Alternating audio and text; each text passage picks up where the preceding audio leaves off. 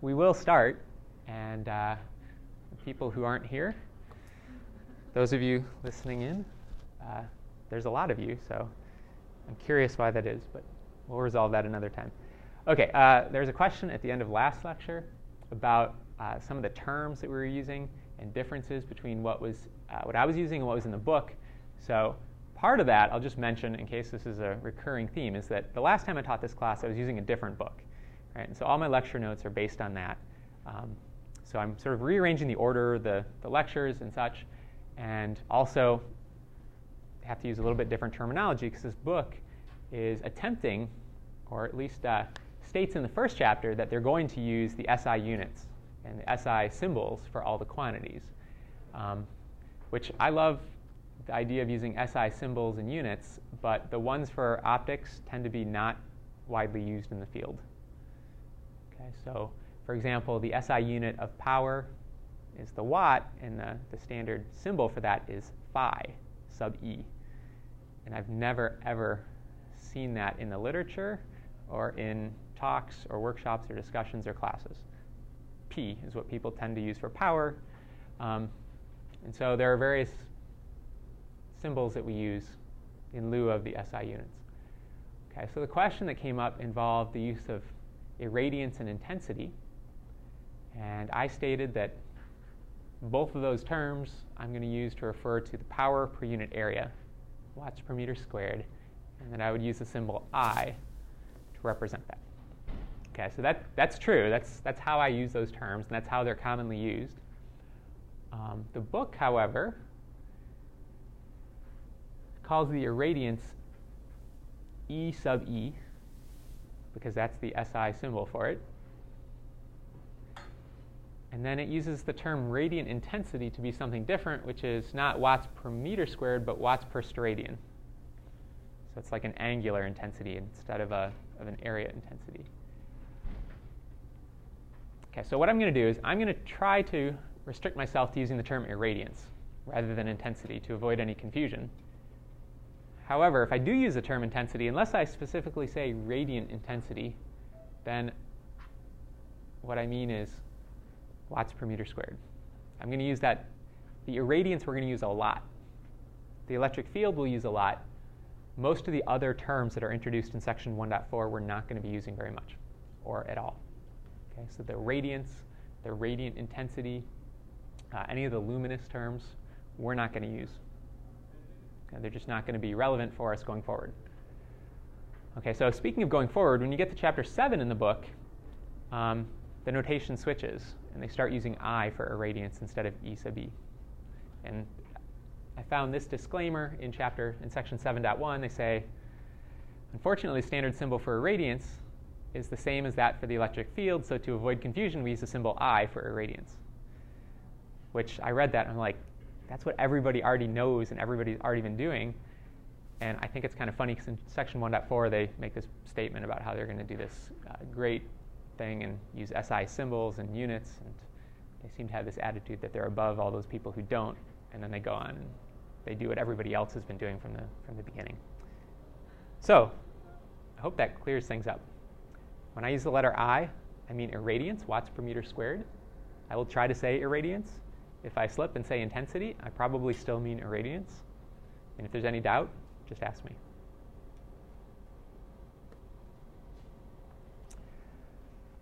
Okay, so today we're going to start geometrical optics. So geometrical optics means rays propagating through things. And there's two main laws that govern how those rays propagate. The law of reflection, which may seem a little bit uh, overly formal to call this a law. It's sort of what we all know. Light bounces off flat objects and reflects at the mirror, at the, uh, the mirror or the reflection surface, whatever angle it came in at. And the law of refla- refraction, which is Snell's law. Okay, so we will derive these in two different ways using Huygens principle and Fermat's principle, which are two, two guiding principles that are very useful for understanding how light propagates, neither of which, I don't quite say neither of which, but both of which have sort of been superseded by more modern techniques, which aren't so easy to do mathematically. They're great for doing on the computer, but they, uh, these sort of like learning Newton's laws. and Newton's form of gravitation. The true modern form of gravitation is general relativity, but nobody actually uses that unless they have to. So that's the same thing here. We're going to learn these, uh, these two varying techniques for looking at how light propagates and talk about some specific examples of how light propagates through different optics. So lenses, curved mirrors, things like that. Okay, so um, geometric optics, what is that? Um, and why the term geometric? Why not just call this optics? Um, does anybody know what the opposite of geometric optics is? Any thought? Physical optics. Yes, physical optics. Okay, and so the difference is that in geometric optics, we treat light as being tra- as traveling along a ray.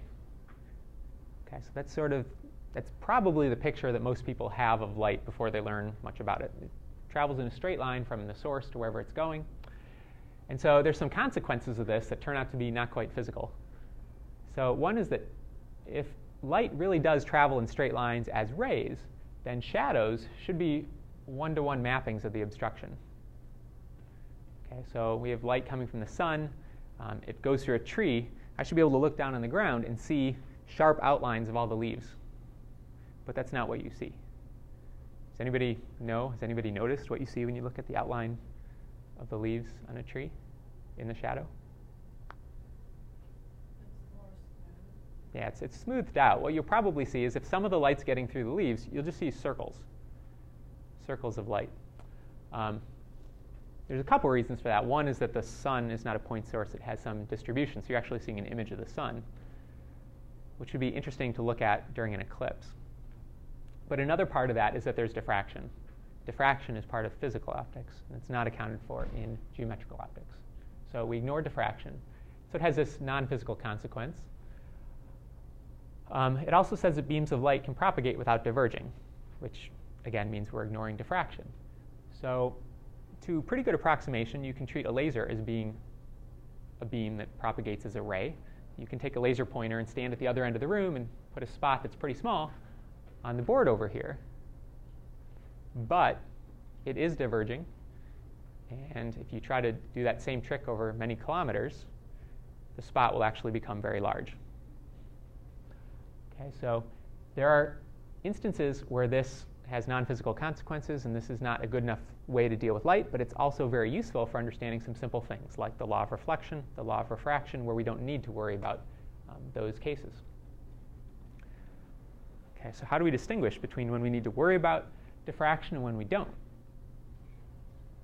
Well, physical optics is the field that deals with diffraction. It treats light as being sort of a wavefront that extends either infinitely or however long a particular wavefront uh, would extend in a particular apparatus, and treats that wavefront as propagating as it goes through space, and really doesn't look at a ray moving through space. It looks at the entire wavefront.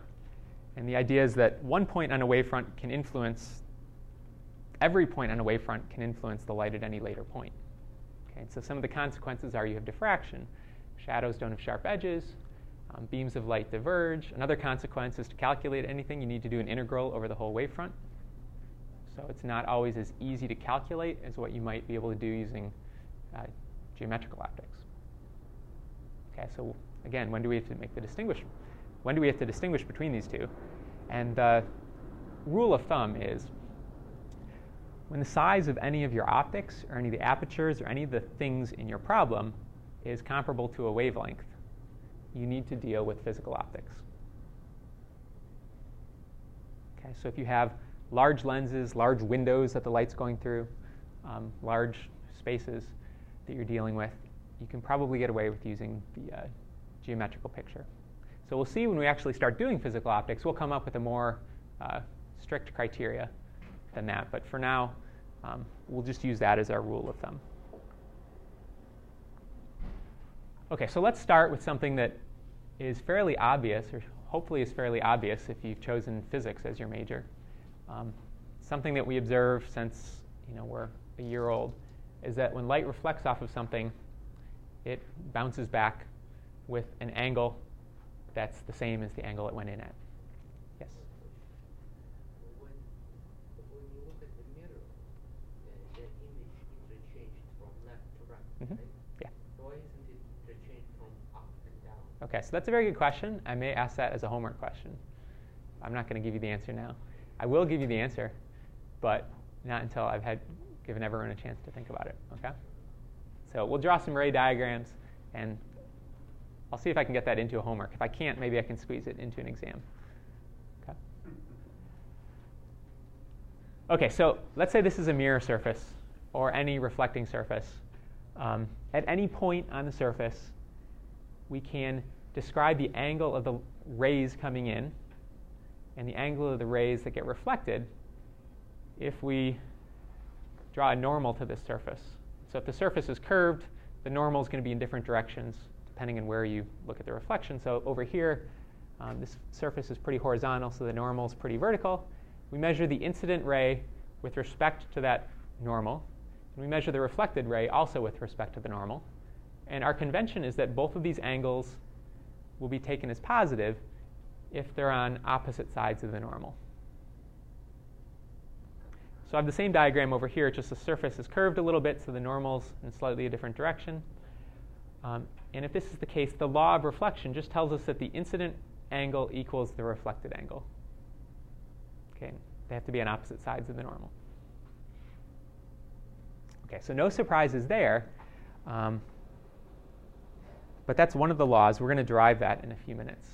The other law that governs geometrical optics is Snell's law, or the law of refraction. It's nice to call it that because then it complements the law of reflection. And that's what happens to light when it goes not uh, reflecting off of an interface, but transmitting through it.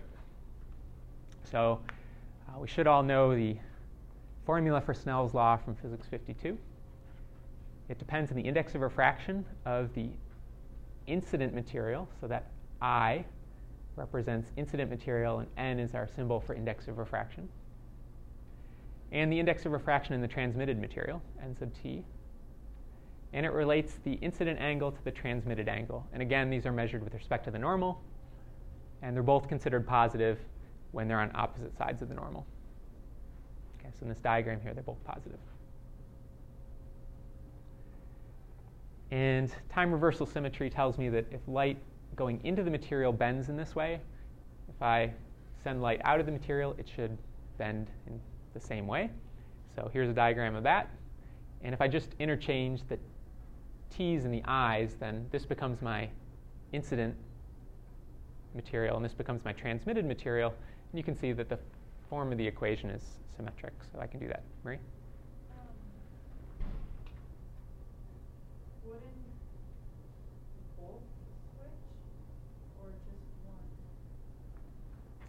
Oh, I didn't, yeah, um, this should be theta i and that should be theta t. Thanks.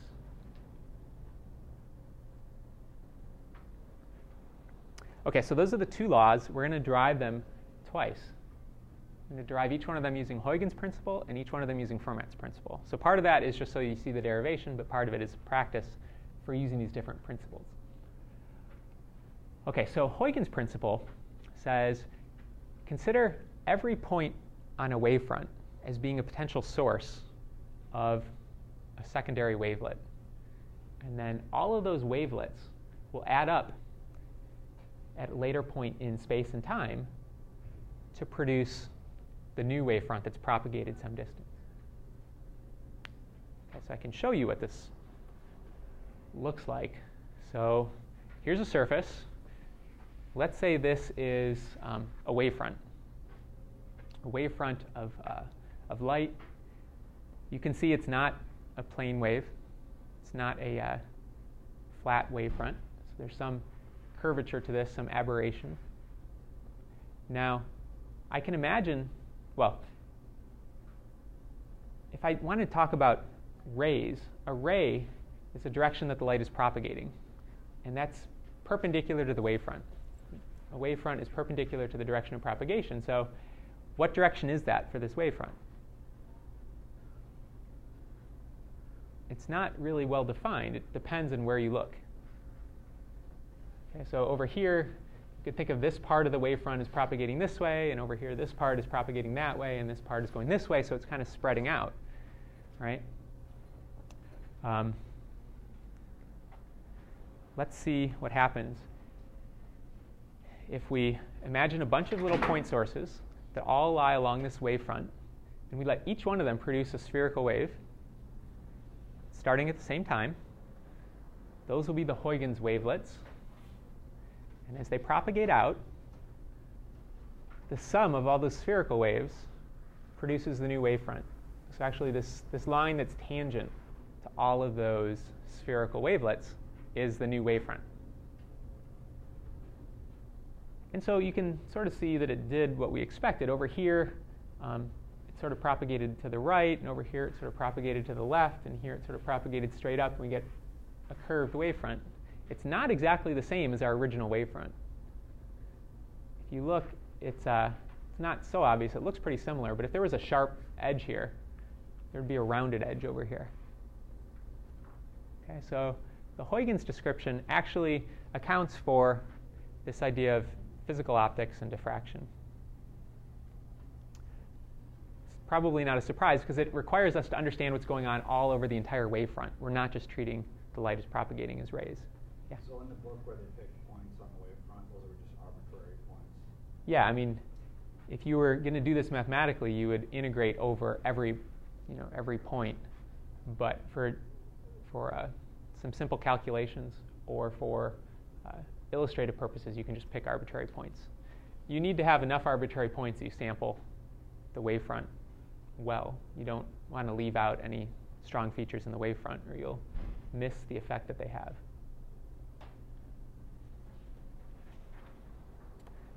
So the, the figure in the book looks like this. Okay, and we're going to go through and use this figure to derive the law of reflection. Um, okay, so let's look at what this figure shows. It shows a couple rays reflecting off of a, of a flat surface. So this ray, ray that we'll call ADM, reflects ray BJN should be parallel to ADM everywhere. Okay, it starts off parallel. It's reflecting off of the same surface, just displaced in position, so the output ray is parallel. So we can define the incident angle for this light as the angle from the normal to either of these rays. And likewise for the reflected angle, take the normal to either of these rays. Now, we can use Huygens' principle to start with a wavefront here. A wavefront is perpendicular to the rays, or by definition, a ray is the direction the light propagates, which is perpendicular to the wavefront. Okay, so this dotted line represents an incident plane wave. And we can think about point sources at A and B. And if we let those spherical wavelets that they produce propagate for a length of time such that they reach this point, so that the wavelet produced at A just reaches the reflecting surface at point D. Then the spherical wave produced by B will have a radius that reaches out to point E. Okay, so we'll have draw two circles. The tangent that connects them is this wave front from E to D. Okay, so that's Huygens' principle, just showing propagation of a plane wave over a distance. And it does what we'd expect. We started with a plane wave, we have a plane wave that's propagated some distance. Okay, nothing interesting yet. Now, we'll think of this new wavefront that goes through D and E as having two point sources at D and E. And when the point source at D has propagated uh, to a distance such that the circle, that circular uh, wave, is at point M. It's also at point G down here. Or if it had kept going and there was no material here, it would be at point G. So there's a circle that goes through point G and point M that has its center at point D. Okay, well, in that length of time, the circular wavefront that starts at point E would have gotten to point H.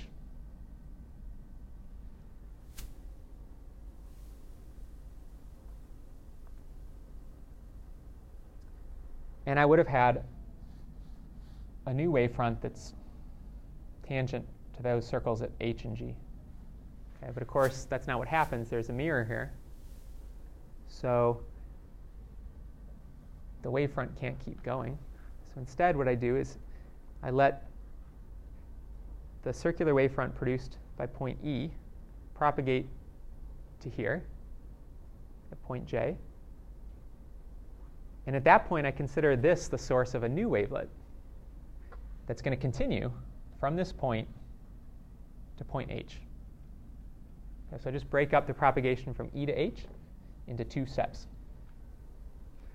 Okay, well, the wavelet at J that propagates to H has propagated to N in that same length of time, that circular wave.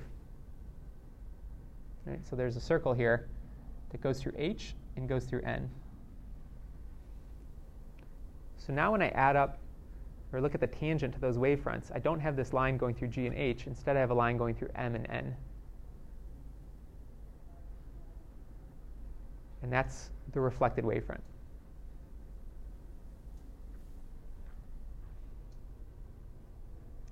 Does that make sense? It's a little hard to show. If you draw all the circles, you just end up with a diagram with a ton of circles. Um, if you try to animate it, it doesn't actually work much better. So with that diagram, then, it's just a matter of geometry to show that the incident angle equals the reflected angle. So we can go through the geometry. We'll start with uh, this angle here equals this angle there. Those are just uh, two parallel lines that cross. And then this angle is 90 degrees. The angle between the wavefront and the ray, by definition, is 90 degrees. And likewise, if this ray had continued propagating down here, there would have been a wavefront here. And so that angle would be 90 degrees.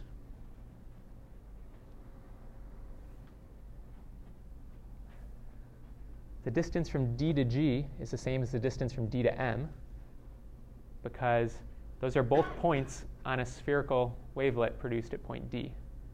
So they're both equidistant. And so what that's saying is these two triangles have the same, they share a common side, they have the same angles, and they share another side. So all the dimensions of these triangles are identical. These two triangles are identical.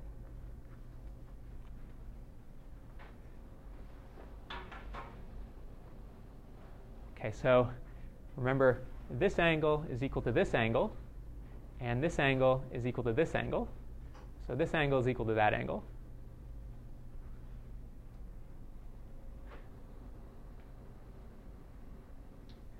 And then this angle is equal to that angle because it's the same, same argument for this parallel ray.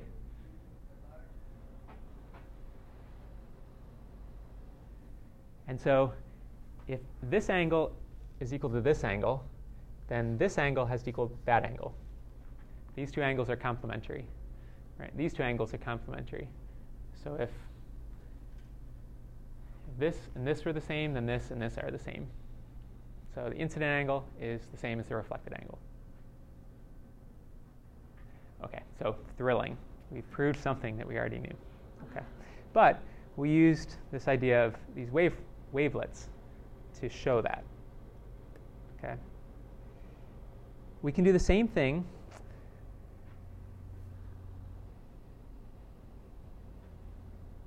to uh, verify Snell's law or to prove Snell's law. And in your notes, this is all messed up. So if you've got this printed out, you can, you can just cross all that out. Um, this is correct now in the board. If you want to just make changes, one, two, three, four. There are four things that are wrong in there. These four.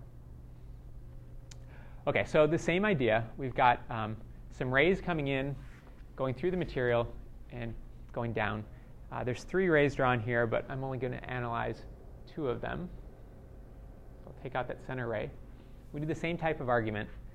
Um, first, we're going to relate the angles measured with respect to the normal to the angles with respect to the interface.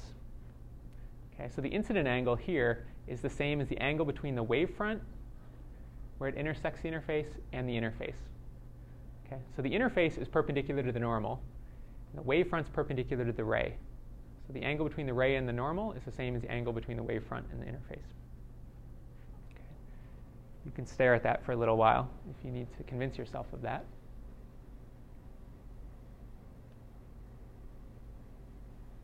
Likewise, for the transmitted angle, the transmitted angle is the same as this angle right here.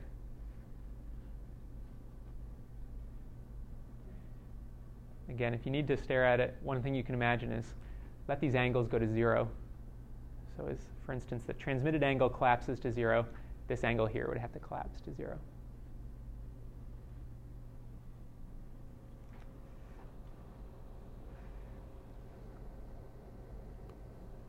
Okay, now I can write this length here, fi, in terms of di and this angle, sine theta. And that's important because this length, remember, is the, uh, is the length, or it's the radius of a spherical wave produced by a wavelet at point f as it propagates to i. In the time it takes that wavelet to propagate down there, there will be a wavelet produced at point d which will also propagate, but it's not going to go as far into the material because the material has a higher index of refraction. Light travels slower. So the light's not going to have traveled as far. So if point M represents where the wavelet produced at D gets to in the time that the wavelet produced at F gets to I, then you can see that there's going to be uh, a transmitted wavefront which is no longer parallel to the incident wavefronts. Yes? Is the length of AC different from the length of MI? Yes. Yeah, I mean, you can see it here. MI is wider than AC. And that's a consequence. When light goes into a material, if you send in a beam of light in the direction of the, uh, in the plane of incidence, it gets distorted. It gets, it get shrunk when it comes back out? yep.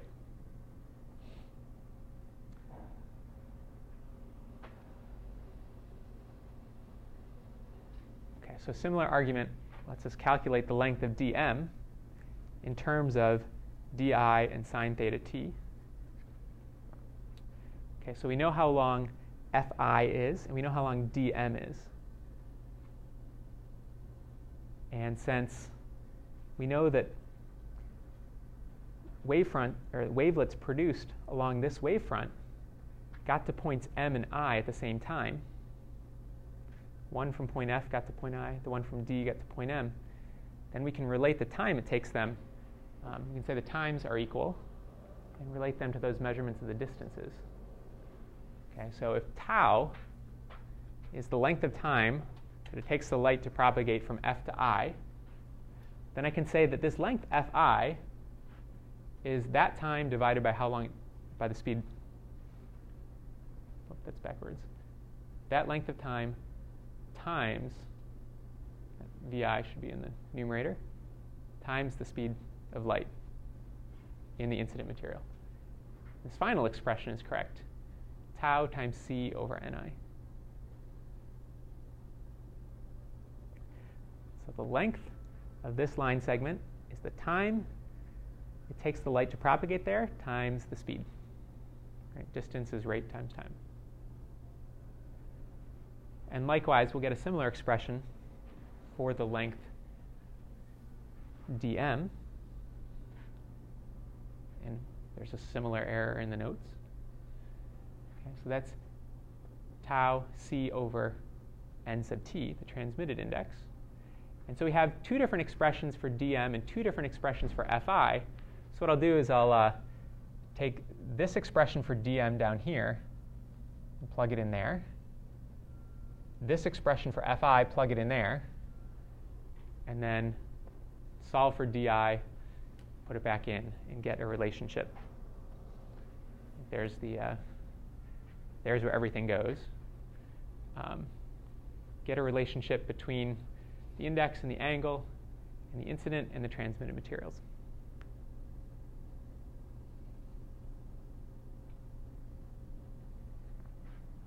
Okay, so physically, though, we can understand Snell's law just in terms of this wavelet picture, where this wavelet produced at d is traveling more slowly in the material than it would be in free space. So this is that wavelet, and it's discontinuous across this boundary. So the wavefront in the boundary gets tilted. The wavefront would have been like this if the index of refraction in the material was the same as the incident index of refraction, but because it slows down, the side that got into the material first was going slower, and the wavefront slowed down on that side.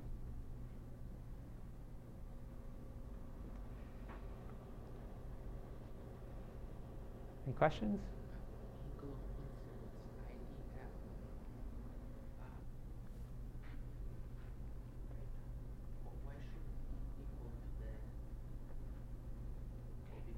That's the well, the angle of incidence is defined as the angle between the normal to the surface and the incident ray. So this is the definition of the incident angle. But through geometry, we can show that it's also equal to this angle because this wavefront is perpendicular to this, uh, to, to this ray, and this surface is perpendicular to this normal.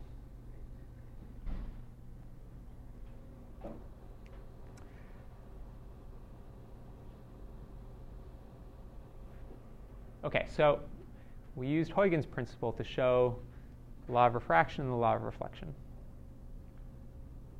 Um, we'll sort of see Huygens' principle again when we start doing diffraction. Okay, it's pretty much a method that's used for physical optics because it deals with the entire wavefront. Um, I just introduce it now because we can get some good practice on it using these simple laws. Um, Fermat's principle is the one that we're going to use now that deals with light rays. So, what is a ray? Well, a ray is an infinitely thin line, so it's a line that is in the direction of light propagation. And at any point, the optical wavefront is going to be perpendicular to a ray. Okay, so we already used those properties in those diagrams. So a ray denotes the direction of radiant energy flow. Okay, that's true in an isotropic material, which is all we're going to deal with in this class. So glass. Ankit, you know of any examples where the radiant flow is not in the direction of a ray?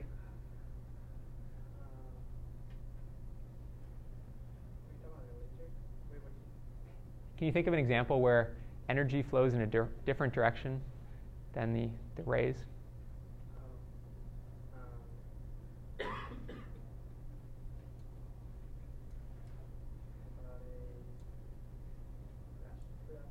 So this is the case in an isotropic material. What's an example of an anisotropic material? Crystal. A crystal, yeah. Okay, so this doesn't hold in crystals, but it holds in glass. Okay, and we're not going to do analysis of crystals in, in this class. Okay, if you want to do that, electro-optics, Physics 208 is the class where we deal with that. Um, in any event, we will just treat rays as uh, propagating in the direction of the energy flow.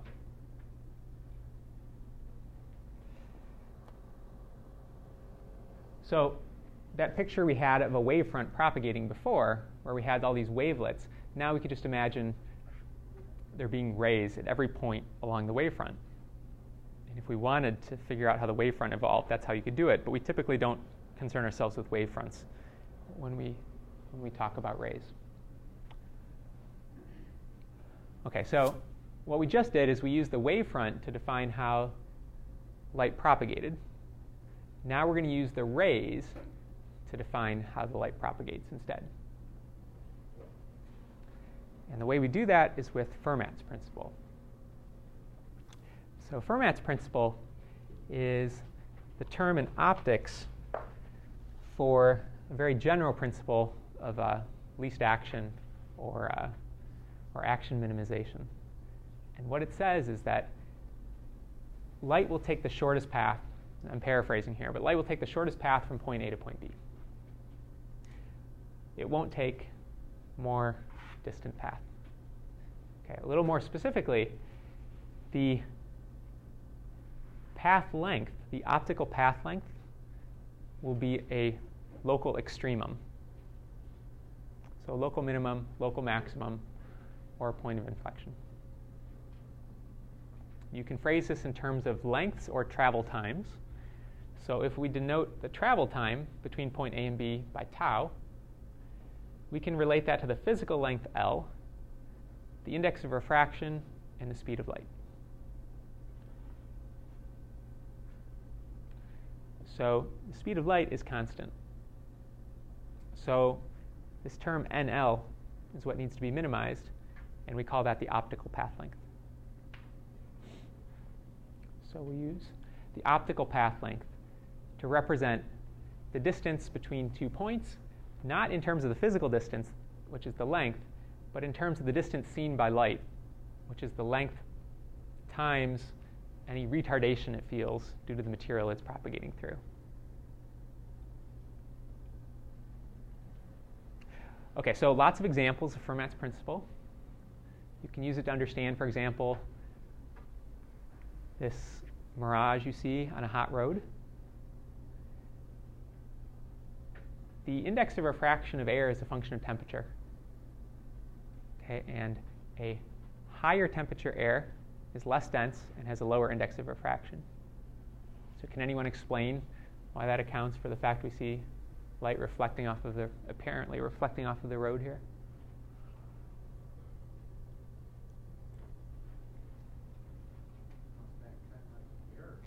It's acting kind of like a mirror, but it's not actually reflecting off of the road. Let's say these are our headlights right here. Here's our car. And here's our eye. Here's the road. Now there's a temperature gradient on a hot day. The road's being heated up, so the air just over the surface of the road is very hot. As you get higher up, it's going to be cooler. So there's this gradient. Light will take,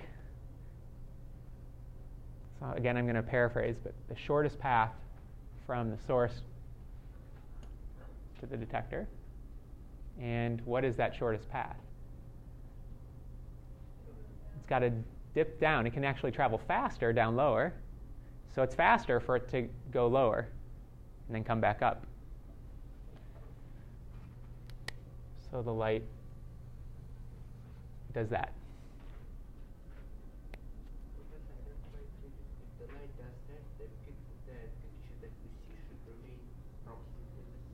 yeah, you should just see everything uh, distorted. Now, what actually happens is up here, there's not so much of a gradient. Okay, so what happens is the difference between light propagating along these different paths, the local minimum for light coming from here to here, there's two local minima. One is where it just goes straight through, and one is where it goes down far enough to experience this gradient. And since the light from the headlights is going in all directions, some of that light follows this local minimum and some follows this local minimum. Okay, so these are all examples of this double sunset. The same type of thing where you have a temperature gradient in the air, and you can get two different paths that the light takes, and you see two sunsets. Has anyone ever seen that? People people I'm with always claim to see it. Like, oh, there it is, there it is. And I've, I've never actually seen it, but there's a photograph. Um, we can describe we can describe Snell's law, and we will do it this way. But um, if you think about light propagating through, let's say, a, a glass window, the light gets uh, deviated as it goes through because of Snell's law. It gets bent towards the normal, and then it gets bent back out. It comes out parallel, but displaced from the original direction. And we can understand that in terms of Fermat's principle. It's that because this material has a higher index of refraction than the outside material, the light travels more slowly through it. So, in order to minimize the total travel time, it's faster for the light cut through and go to sharper angle. Okay, and we all follow Fermat's principle when we go home, right? The path we take to get home is the one that gets us there the fastest right? It's not always the most direct, but you know, if there's if there's a road that's fairly direct that you have to cross or that you have to go along, but it's really really trafficy, you might only go out, go along it for a short amount short distance and then get off of it. And that's essentially what this is doing. The light needs to go through this this highway. This highway has a lot of congestion, so it gets on, gets off as soon as it can. Okay, so that's all the sort of hand wavy. We're going to do the math for this in a second. Um, but the element that we're going to use a lot is uh, this lens, or a lens like this, and Fermat's principle governs the behavior of the lens. Um, the shape of a lens is such that the optical path length from an object to its image is the same regardless of where the light hits the lens. Right, so you can see that in this picture that the, the ray that goes directly from the object to the image goes through a larger portion of glass than a ray that spends a longer time in the air, because it's traveling a greater distance, but then less time in the glass, so it gets through that faster. And that makes up for the fact that it spent longer time in the air and then ends up back here. So all of the light emitted by this object, which hits anywhere on this lens, can contribute to an image formed down here.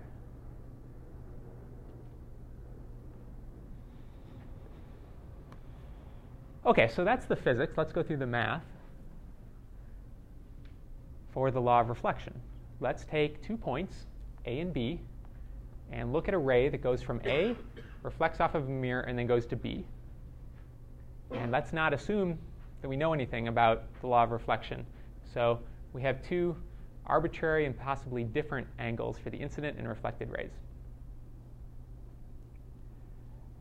If the distance from A to B is L, okay, so L is all the way across, and the distance measured from this point where the rays hit the mirror to A is x. That means the distance from B to this point is L minus x. Are you assuming that parallel to the mirror? Uh, sure. Yeah, I am.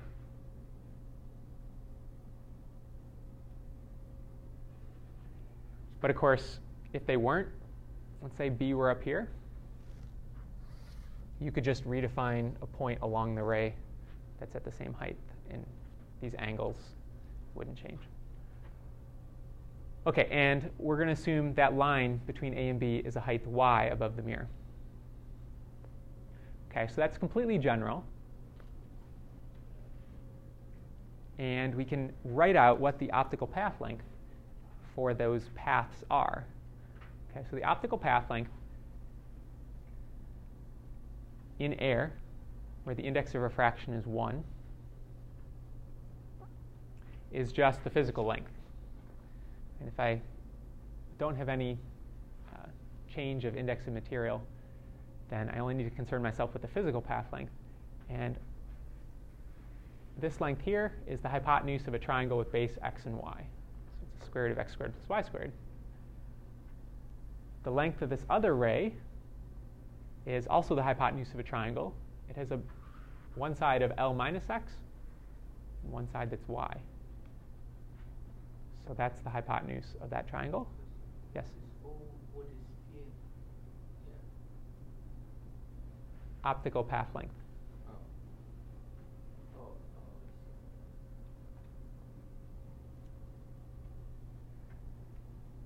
Okay, so this is a, an expression for the optical path length that light would take if it traveled along these rays that we've drawn. Now, according to Fermat's principle, light will take the, that path if that's a local extremum.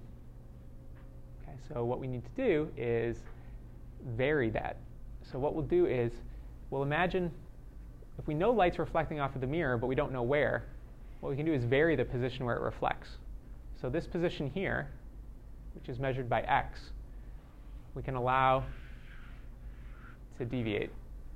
Essentially, let it move back and forth, cal- calculate the optical path length at each point, and find the minimum, or the maximum, or whatever extremum there is. Okay, and at that point, the derivative of the optical path length with respect to x should be 0. Right? Let me go ahead and draw out what the optical path length would look like as a function of x. Um, when x equals 0, we have this path. And when x equals L, we have this path, and those are the same lengths. Right? So it's going to be symmetric between x equals 0 and x equals L. And then as we get closer to the center, is the path length going to be getting, the total path length going to be getting greater or shorter?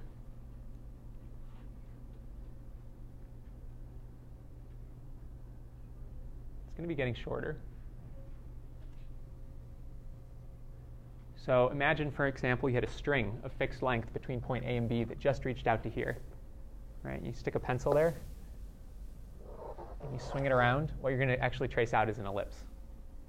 Right? And so when you're somewhere in the center, that string is longer than what's necessary to go just to the mirror and back. I don't know if that physical picture helps or not, um, but what we're going to expect is that somewhere in the center, just due to symmetry constraints, there should be a, a local extremum, and that should be a minimum. Okay, so let's take the derivative of this with respect to x. So the derivative of this, I have x squared plus y squared to the 1 half, which gives me 1 half times x squared plus y squared to the minus 1 half. That's why that appears in the denominator, times the derivative of the inside, which is 2x. So the 1 half times the 2 cancel, and I have the x on top. Likewise, I can take the derivative of the second term. I get the exact same thing, just plug in L minus x instead of x. I get the same function. There's my derivative. I'm going to set it equal to 0. And I can recognize, I can simplify that if I recognize x over x squared plus y squared. That's this length divided by this hypotenuse. Well, that's the sine of theta incident. So let me call this term sine theta incident. Likewise, L minus x is this term, this length. That's what's in the numerator. The denominator is the length of that ray. So this term here is sine theta r. Sine theta i minus sine theta r is the derivative, and that has to equal 0, which means theta in has to equal theta reflected.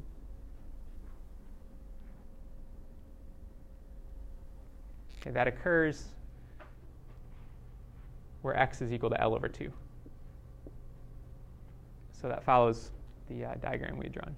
Yes? When, when you say x on that graph, do you mean the distance between A and B, or do you mean no. A is at x equals 0 and B is at x equals to L? A is at x equals 0, B is at x equals L, and the point where the rays reflect off of the mirror is at x.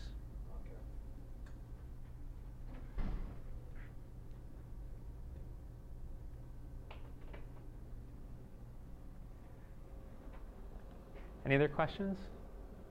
What if that's where the distance is maximized or minimized?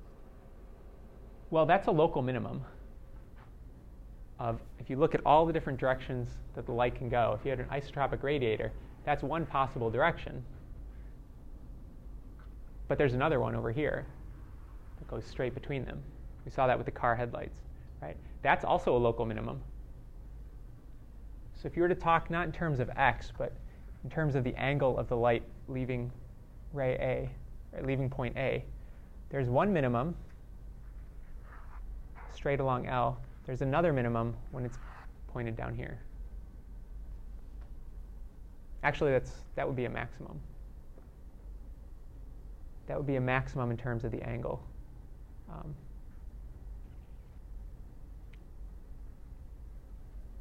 no other angle actually has it going to point B. So this principle is used in a lot of physics. It's a variational principle. Um, so we define the optical path length in terms of the index of refraction and the physical length that a trial ray takes. And then we look at small variations in that path and say that we have to choose um, the direction in which the uh, variations do not change that optical path. Another way of saying that we choose a uh, extremum. So this is analogous to methods used in mechanics, Lagrange's method. It's analogous to those used in quantum mechanics, Feynman's method. And another way of saying it is that um, if you have this condition met, then any rays which propagate with only a slight variation in direction are going to travel the same distance, because right? the change in the optical path length is zero as you vary some parameter.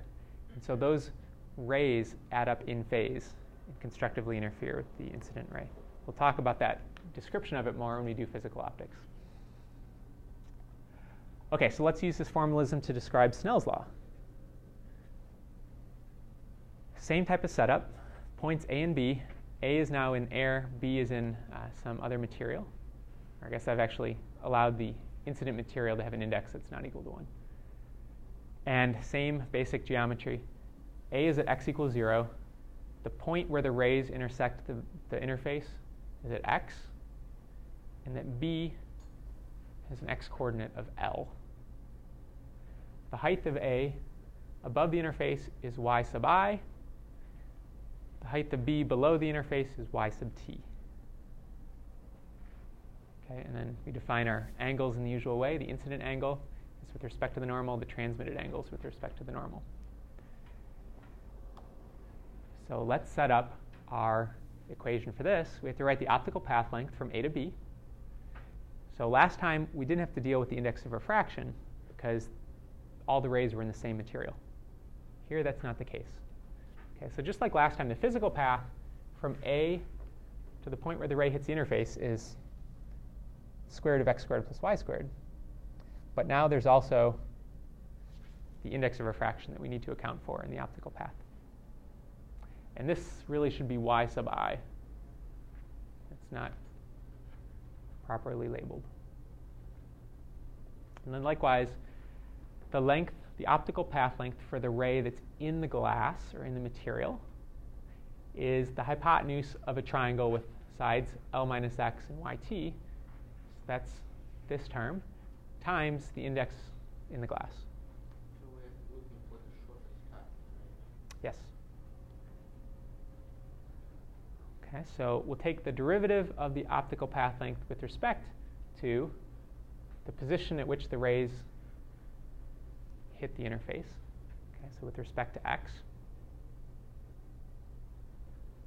So we get the same expression we had before. We just have now an index of refraction on each term and a different value for the heights. Otherwise, it looks, looks the same. And so we can make the same types of, uh, of simplifications, namely x over, x over the square root of y squared plus x squared is sine of the incident angle. Again, x divided by this length is the sine of this angle. So we make that substitution. We do the same thing for the other ray, L minus x over the square root. So this distance, L minus x, divided by that, that square root is this hypotenuse of this triangle. That gives us the sine of the transmitted angle. And I get this expression, which I have to set equal to 0 to find an extremum. And you recognize these as the terms in Snell's law. Ni sine theta i minus nt sine theta t has to equal 0. So just rearranging that, we get the standard form for Snell's law.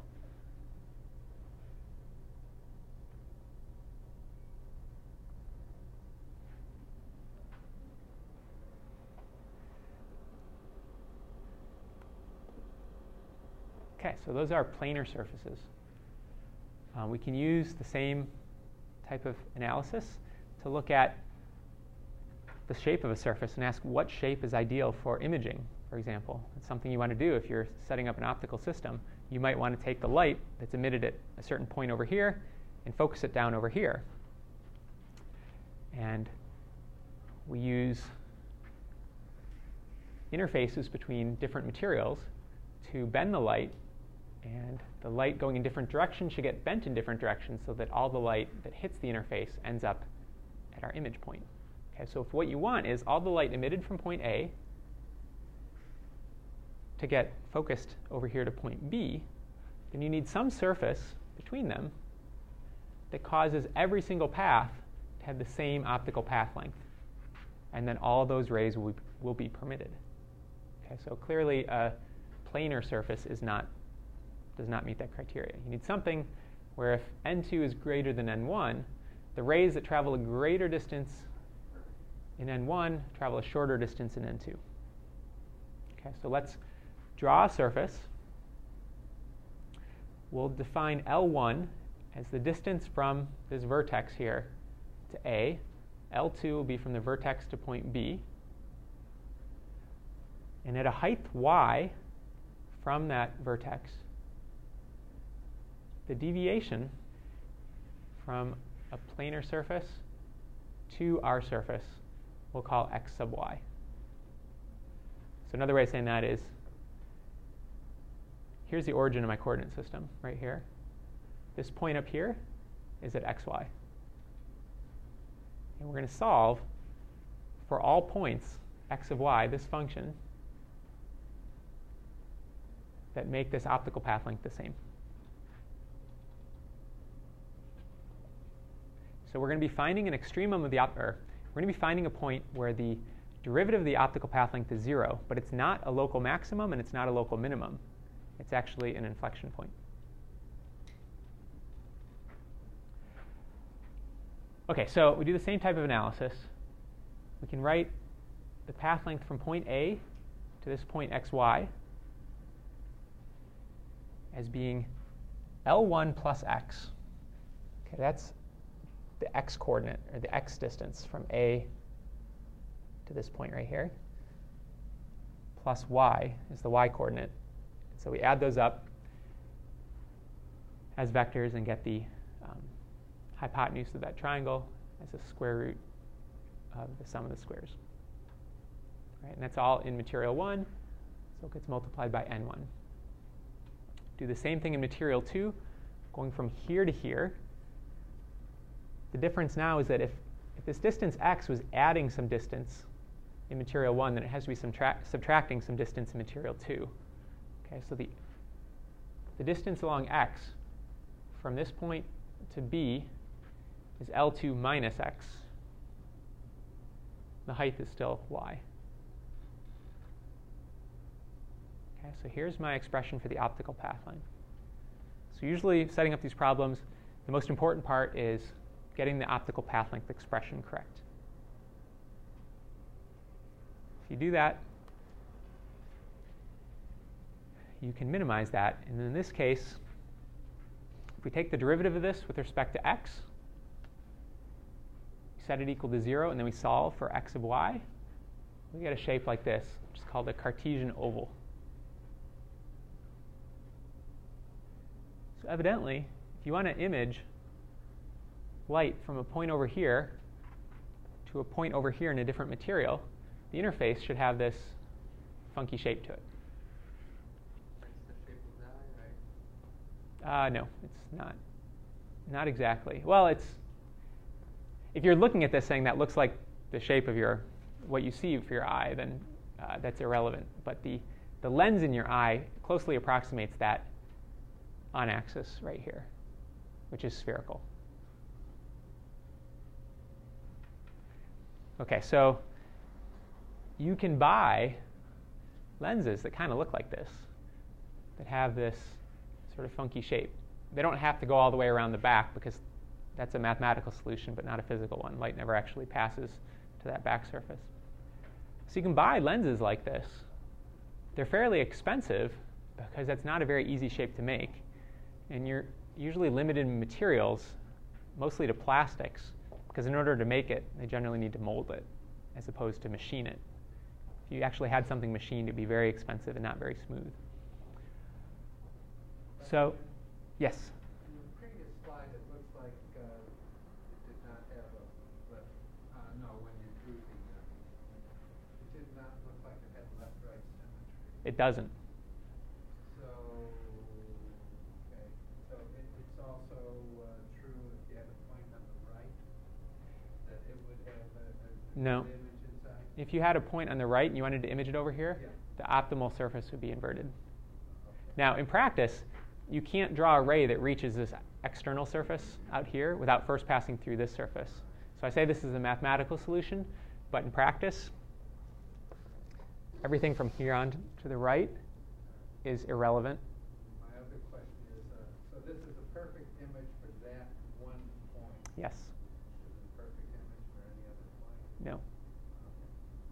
No. If you had a different image distance, you would get, if you had a different object distance, you would get an image at a different location, but there would be aberrations on it. It wouldn't be perfect. So what's the big deal about uh, building these lenses that have to be an exact distance? Well, for certain applications, you want minimal aberrations on your object, on your image, and you want maximum amount of image of brightness. So you need a real optimal lens, and you can maybe put that lens on a translation stage and move it around so that you meet this specific criteria. But in practice, these aren't frequently used. These are called aspheric lenses. They're not spherical. Um, it turns out the alternative is spherical lenses, which are much easier to manufacture and uh, much more common. Okay, so if you look on axis, you can approximate this surface as a sphere. Of course, you can do that with any function. Its second derivative represents the curvature. The inverse of that is the radius of curvature of a sphere. If you neglect higher order terms, you can say that that surface is spherical, close enough to the axis. So if you have a lens that might be only an inch in diameter, and you're imaging something that's two meters away, what that means is you only see a very s- close to on axis um, portion of the lens, and a sphere is a very close approximation to an aspherical surface. And that's typically what people use, is spherical lenses. It's easier to manufacture, um, easier to polish. You can make them out of just about any material.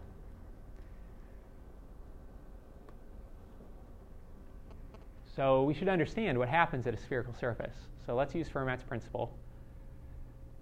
And let's get some relations for what happens when the object and image aren't at the exact locations that they may have been designed for. They're at arbitrary positions. So let's say we have a fixed radius of curvature for our spherical surface. And then say, as you change the image distance, or the object distance, S1, where will the image be? Where is S2? We'll do it the same method. We'll say, as a function of S1, where is, what value of S2 produces an optical path length that is an extremum? Okay, so this is going to involve more geometry, just working through the uh, details of the diagram. So let's say we've got a surface with a given radius of curvature, and we can describe a point at which our input ray intersects that surface as being some angle above the optical axis. So the optical axis is that line that connects A and B. So we're going to use that coordinate phi. It's going to turn out to simplify our math a little bit instead of using x and y. Okay, then we can write some expressions that are relevant for the optical path length. We need to determine the length of this ray, L1, and it's one side of a triangle. We know, in terms of the uh, parameters in this problem, the length of this long side, because that's S1, the distance from the vertex to my object, plus the radius of curvature of this sphere. And then this angle I'm calling phi, so I can use the law of cosines to relate those things. Okay, so it's not a right triangle, so I can't use the trig functions. I can't use uh, the Pythagorean theorem. But I can say that the length of any given side squared is equal to the sum of the square of the other two sides minus two, twice the product of those two lengths times the cosine of the angle between them. This is the generalized Pythagorean theorem. And so if this isn't fresh in your mind, if you let phi right here equal 90 degrees, this becomes a right triangle. Cosine of phi of 90 degrees is zero, and you recover Pythagorean's theorem. This is the generalized version of that called the law of cosines.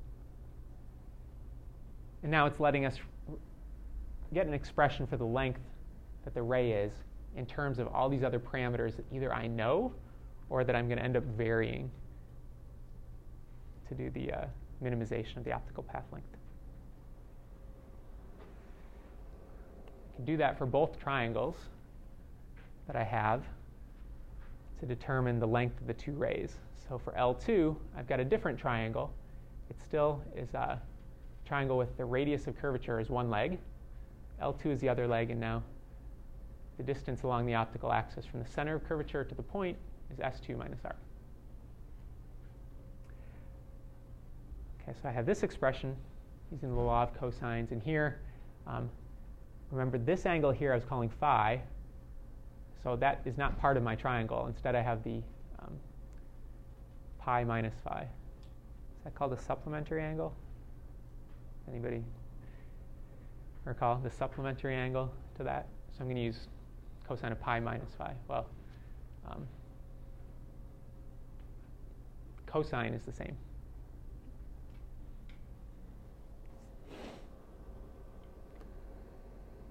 Okay, so I've got a couple expressions for the lengths. I know the optical path length in terms of L1 and L2 is just N1 times L1 plus N2 times L2. Okay, so in principle, I can write out that optical path length in terms of these expressions and then take the derivative with respect to phi. There's a couple couple ways I can simplify that math, and I haven't shown the intermediate steps, so I'll outline them here. Um, I've got the optical path length is n1 L1 plus n2 L2. But I've got expressions for L1 squared and L2 squared. Right, so if L1 squared equals r squared plus s plus r squared plus or minus 2r s1 plus r cosine phi. If I want to eventually take the derivative of this expression, rather than solving for L, plugging it in here, and then taking the derivative, I know that the derivative of the optical path length with respect to phi is just going to be n1 times the derivative of L1 with respect to phi plus n2 times the derivative of L2 with respect to phi. So I can compute these derivatives first and then plug them in to this expression. That's going to be a little easier. And rather than take the square root of both sides to solve for L1 and then take the derivative, I'll take the derivative of both sides. When I differentiate L1 squared, I get 2L1 dl1. And I differentiate the right side with respect to phi, or even easier, I can take the derivative with respect to cosine phi. I can let that be the variable that I differentiate with respect to. I can write this as uh, minus 2r s1 plus r d cosine phi, and then solve for uh, dl d cosine phi.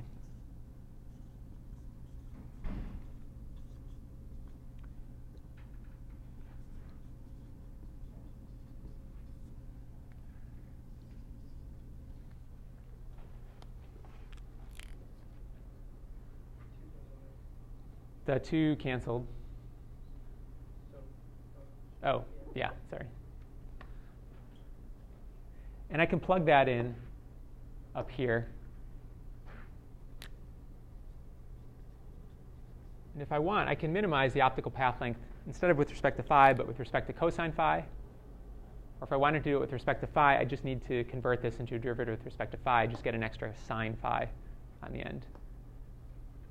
Okay, so what I calculated was this right here. There's the n1, which I have to include as well, n1 times that derivative. And I calculated it with respect to cosine phi. If I'd done it with respect to phi, there'd be this, the derivative of cosine phi is minus sine. So I get a minus sine. I do that for both sides, and I get this expression here that has to equal 0 well, you can see the signs cancel. So it doesn't matter whether I'd done it, the derivative with respect to cosine or with respect to phi. So the signs cancel, these r's cancel, and I get an expression in terms of the distances, s1 and l1, the indexes n1, and my fixed value for r. Okay. So I have this constraint. And what I'm going to do now is I'm going to use what we call the paraxial wave approximation. What that is, is that's assuming that the, the light is um, at a shallow angle from the optical axis. Okay, so in my system, I have this spherical surface. There's a lot of ways of saying that. But essentially, any angle that hits the lens is going to be at a small angle with respect to the optical axis. Another way of saying that is the diameter of the lens is small compared to the image and object distances. And virtually everything we're going to do in the class is in the paraxial approximation. So what does that do for me? Well, it lets me simplify a couple things. Um, this length was L1 and this length was S1. And these are two legs of a triangle that is a very shallow triangle. So I'm going to approximate them as being the same. I can't do that before I take the derivative. If I do, I won't get the right, the right system because the change in these lengths, as I change phi, L changes but S doesn't. So if I'm concerned about the change in the lengths, then there is a difference. But if I'm just concerned about the average lengths, they're about the same. And so I can plug in for L1, I can just plug in S1. S1 would be my object distance in this case. Okay, and it will have a negligible effect on the result. Um, okay, so I do that, setting this equation equal to 0 and replacing the L1 and L2 with S1 and S2 gives me this relationship here, which I can rearrange to give this expression over here.